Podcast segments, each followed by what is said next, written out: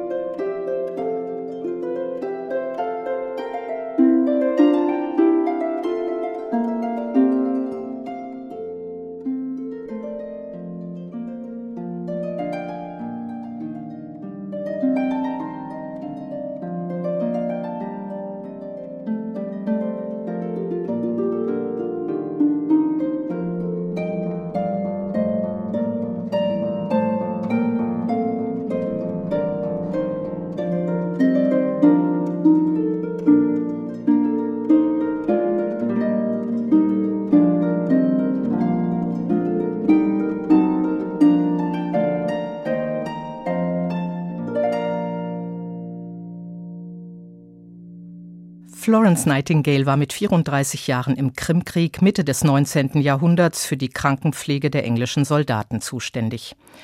Die Aufgabe übernahm sie mit Hingabe und Leidenschaft. Es war ihrem Einsatz zu verdanken, dass die Sterblichkeit unter den verletzten Soldaten signifikant zurückging.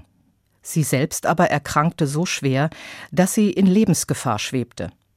Als sie schließlich nach England zurückkehrte, war sie 36 Jahre alt und chronisch krank für den Rest ihres Lebens. Sie litt unter Herzproblemen, Schlaflosigkeit, Depressionen und Übelkeit. Aber auch immer wieder auftretendes Fieber machte ihr zu schaffen. Später kam eine schmerzhafte Wirbelkörperentzündung dazu. Sie war kurzatmig und hatte Muskelkrämpfe. Als ich die Liste ihrer Krankheitssymptome las, war ich verwundert. Diese starke Frau, die in ihrem Leben so viel erreicht hatte, war also ein kranker und gebrechlicher Mensch. Sie hat die Reformen im Krankenpflegewesen in England und darüber hinaus trotz schwerer gesundheitlicher Einschränkungen vorangetrieben. Dabei hatte sie sich als kranke Frau zurückgezogen in ihre Wohnung. Am öffentlichen Leben der englischen Gesellschaft nahm sie nicht mehr teil in gewohnter Weise. Sie konnte auch nicht mehr aktiv in der Krankenpflege arbeiten, sondern brauchte stattdessen selber Menschen, die ihr beistanden und sie unterstützten. Dennoch hatte sie eine Mission. Da sie dachte, dass sie nicht mehr lange zu leben hätte, arbeitete sie mit einer unermüdlichen Strebsamkeit. Sie richtete sich in ihrem Haus so ein, dass sie weiterhin wirken konnte mit den verbliebenen Möglichkeiten. Sie sammelte Daten aus Kasernen, Kranken- und Armenhäusern. Dafür entwickelte sie Fragebögen und ließ sie ausfüllen. Sie studierte Regierungsberichte und Stellungnahmen britischer Behörden und schuf sich so eine riesige Materialsammlung in ihrer Wohnung. Aus den gesammelten Daten entwickelte sie dann anschauliches statistisches Bildmaterial, das es in dieser Form vorher noch nicht gegeben hatte.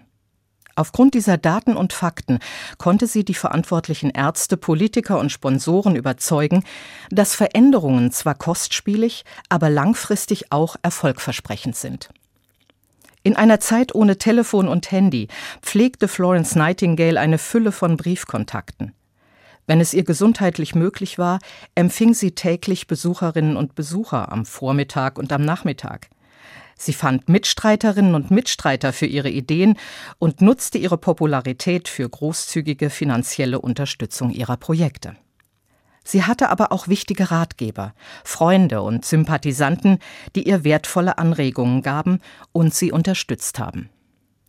Bahnbrechend wurde ihre Veröffentlichung zur praktischen Anleitung in der Krankenpflege. Florence Nightingale verfasste ein Buch mit nur 76 Seiten in bewusst einfacher Sprache, damit alle es lesen und verstehen konnten. Notes on Nursing Anmerkungen zur Krankenpflege. Sie, die Tochter aus einer wohlhabenden Familie, engagierte sich für das Wohl der Menschen aus armen und einfachen Verhältnissen. Sie stieß Reformen nicht nur in der Krankenpflege an, sondern auch in der Armenfürsorge. So brachte sie im übertragenden Sinn Licht in die Dunkelheit als Lady with the Lamp, als Dame mit der Lampe, als kranke Frau, die doch so viel zum Besseren wenden konnte. Woher nahm sie die Kraft dafür? Das hat sie ihrem Tagebuch anvertraut.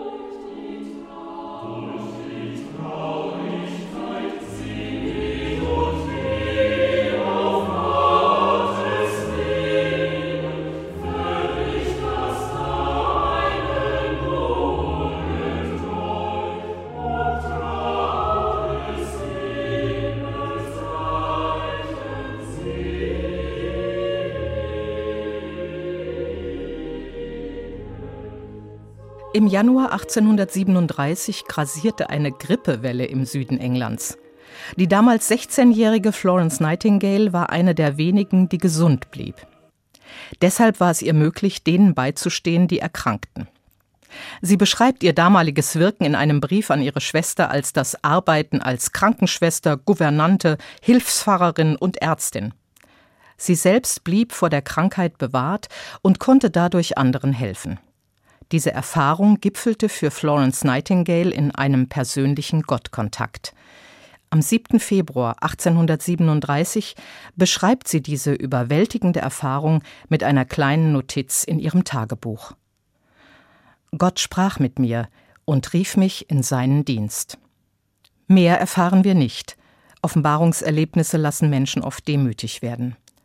Florence Nightingale wusste damals mit 16 noch nicht, wie dieser Dienst konkret aussehen könnte.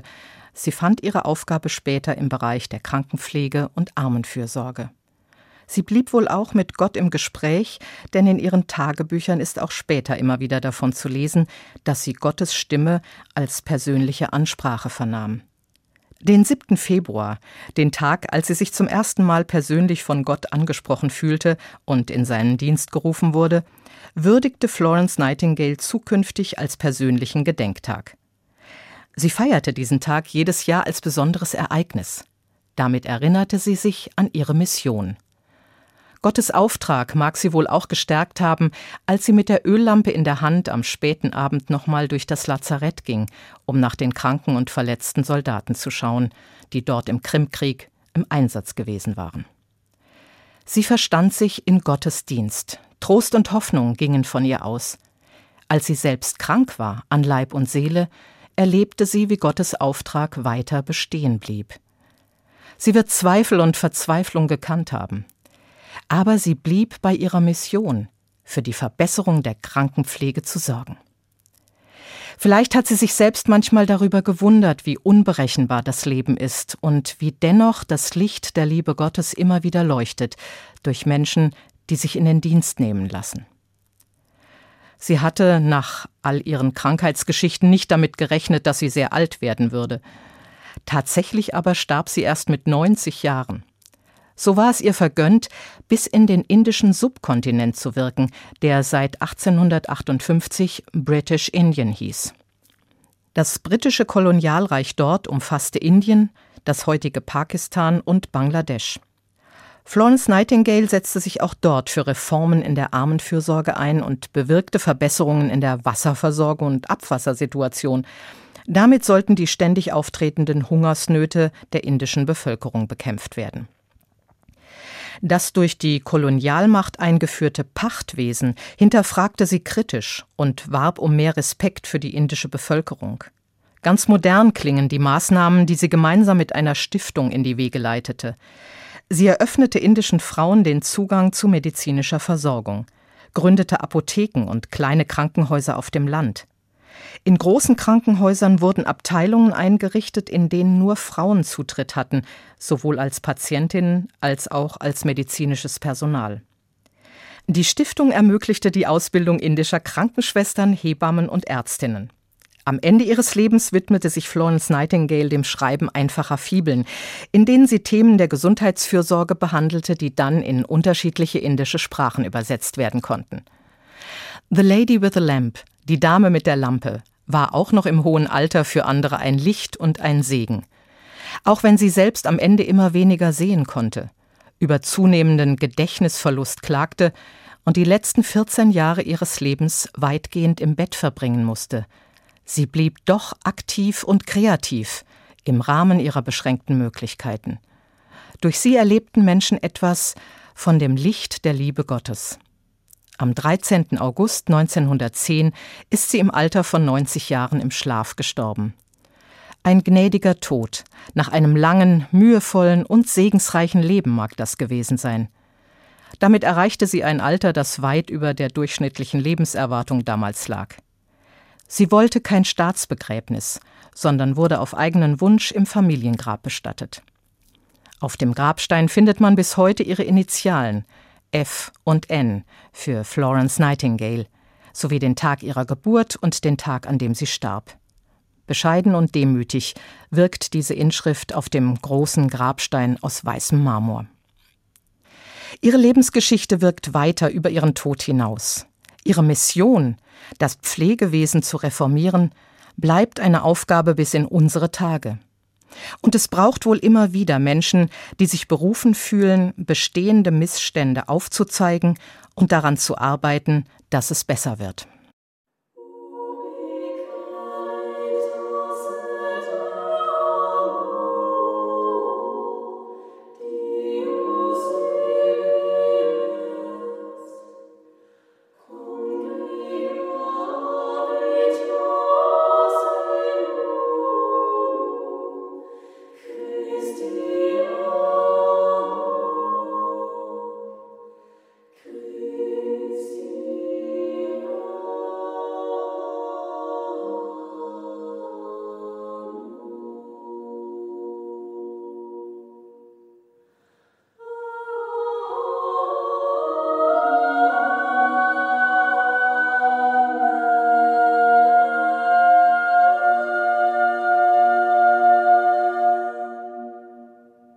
Bei meiner Recherche zu Florence Nightingale bin ich bei Wikipedia auf zwei Sätze gestoßen, die ich in besonderer Weise typisch finde für diese Frau und das, was mich an ihr fasziniert. Dort steht, den Bauplan des Netley Hospitals, das 1863 eröffnet wurde, konnte Nightingale nicht mehr wesentlich beeinflussen. Auf ihre Empfehlung wurden aber wenigstens die Korridore des zentralen Militärkrankenhauses erweitert und mehr Fenster eingebaut. Ich finde, in dieser kleinen Episode wird eine christliche Grundhaltung sichtbar. Wir treffen oft auf Situationen, die vorgegeben sind. An den grundsätzlichen Plänen des Lebens können wir oft nichts mehr ändern. Aber so wie Florence Nightingale damals größere Fenster vorgeschlagen hat und breitere Korridore, so können wir überlegen, wie mehr Licht und Bewegungsspielraum ins Leben kommen. Denn Licht und Weite sind wichtig für Leib und Seele. Gerade jetzt im Sommer machen sich wieder viele auf den Weg in die Berge oder ans Meer, dahin, wo mehr Licht und mehr Weite zu erleben sind, als zu Hause in den eigenen vier Wänden. Die Lebensgeschichte von Florence Nightingale ermutigt mich, in meinem eigenen Leben nach mehr Licht und Bewegungsspielräumen Ausschau zu halten. Seitdem ich weiß, dass sie trotz ständiger Krankheiten und Behinderungen ein segensreiches Leben geführt hat, widerspreche ich manchmal Menschen, die mir sagen, bleib gesund oder das Wichtigste ist doch immer die Gesundheit. Nein, wichtiger scheint mir zu sein, dass ich die Aufgabe erkenne, die ich von Gott her habe, und diese Aufgabe erfülle, so gut es mir möglich ist. Und dann kann es passieren, dass auch das Alter mit seiner Last und seinen Beschwerden und Einschränkungen noch zu einer gesegneten Zeit wird. Konkret denke ich an einen Mann, der seine Frau schon lange liebevoll begleitet hat, als ihre Demenz immer stärker wurde. Er ging jeden Tag mit ihr spazieren und war für sie da. Aber er organisierte auch Unterstützung im Haushalt und sorgte dafür, dass er selber immer mal wieder rauskam, sich mit anderen treffen und was unternehmen konnte. Nach einer Hirnblutung lag seine Frau im Wachkoma. Er hat das Pflegebett für sie im Wohnzimmer aufgestellt, damit seine Frau immer dabei war. Er unterhielt sich täglich mit ihr, auch wenn sie keine Antwort mehr geben konnte. Eine Pflegekraft und eine Haushaltshilfe haben ihn unterstützt. Er ging nun täglich alleine spazieren und freute sich über kleine Gespräche in der Nachbarschaft. Einmal sagte er Wir führen eigentlich ein ganz normales Leben, meine Frau und ich. Früher, als ich noch beruflich viel unterwegs war, war meine Frau immer für mich da. Jetzt ist es umgekehrt. Ich bin froh, dass sie noch da ist und ich dafür sorgen kann, dass es ihr gut geht. Sie hat ja keine Schmerzen und ist eigentlich soweit ganz gesund, nur dass sie nichts mehr sagen kann und ich nicht weiß, was sie noch mitbekommt. Ich war beeindruckt von seinen Worten und wie er die Situation beschrieb. Immerhin war er weit über 80 Jahre alt. Und so fragte ich nach, wie schaffen Sie das nur alles in Ihrem Alter? Da antwortete er kurz und einfach, das ist jetzt meine Berufung. Und ich spürte, er weiß Gott an seiner Seite. Und ich dachte, für beide ist das eine Aufgabe. Für ihn, seine Frau liebevoll zu pflegen und für sie, sich lieben zu lassen. Licht und Weite, auch in bedrängenden Situationen zu erleben. Das ist für mich ein Geschenk Gottes. Je älter ich werde, umso mehr verstehe ich, was in der Bibel Paulus meinte, als er schrieb Gott sagte zu mir, meine Kraft vollendet sich in der Schwachheit. Oder wie es in einer anderen Übersetzung heißt, Gottes Kraft kommt da zur vollen Wirkung, wo Menschen schwach und krank sind. Im Leben von Florence Nightingale wird das für mich sichtbar. Natürlich freue ich mich, wenn ich gesund bin. Aber auch krank sein soll mich nicht davon abhalten, auf Gott zu vertrauen und nach Licht und Weite Ausschau zu halten. Im übertragenen Sinn, vielleicht lassen sich noch mehr Fenster und größere Korridore einfügen, auch wenn die Baupläne des Lebens schon weitgehend fertig sind.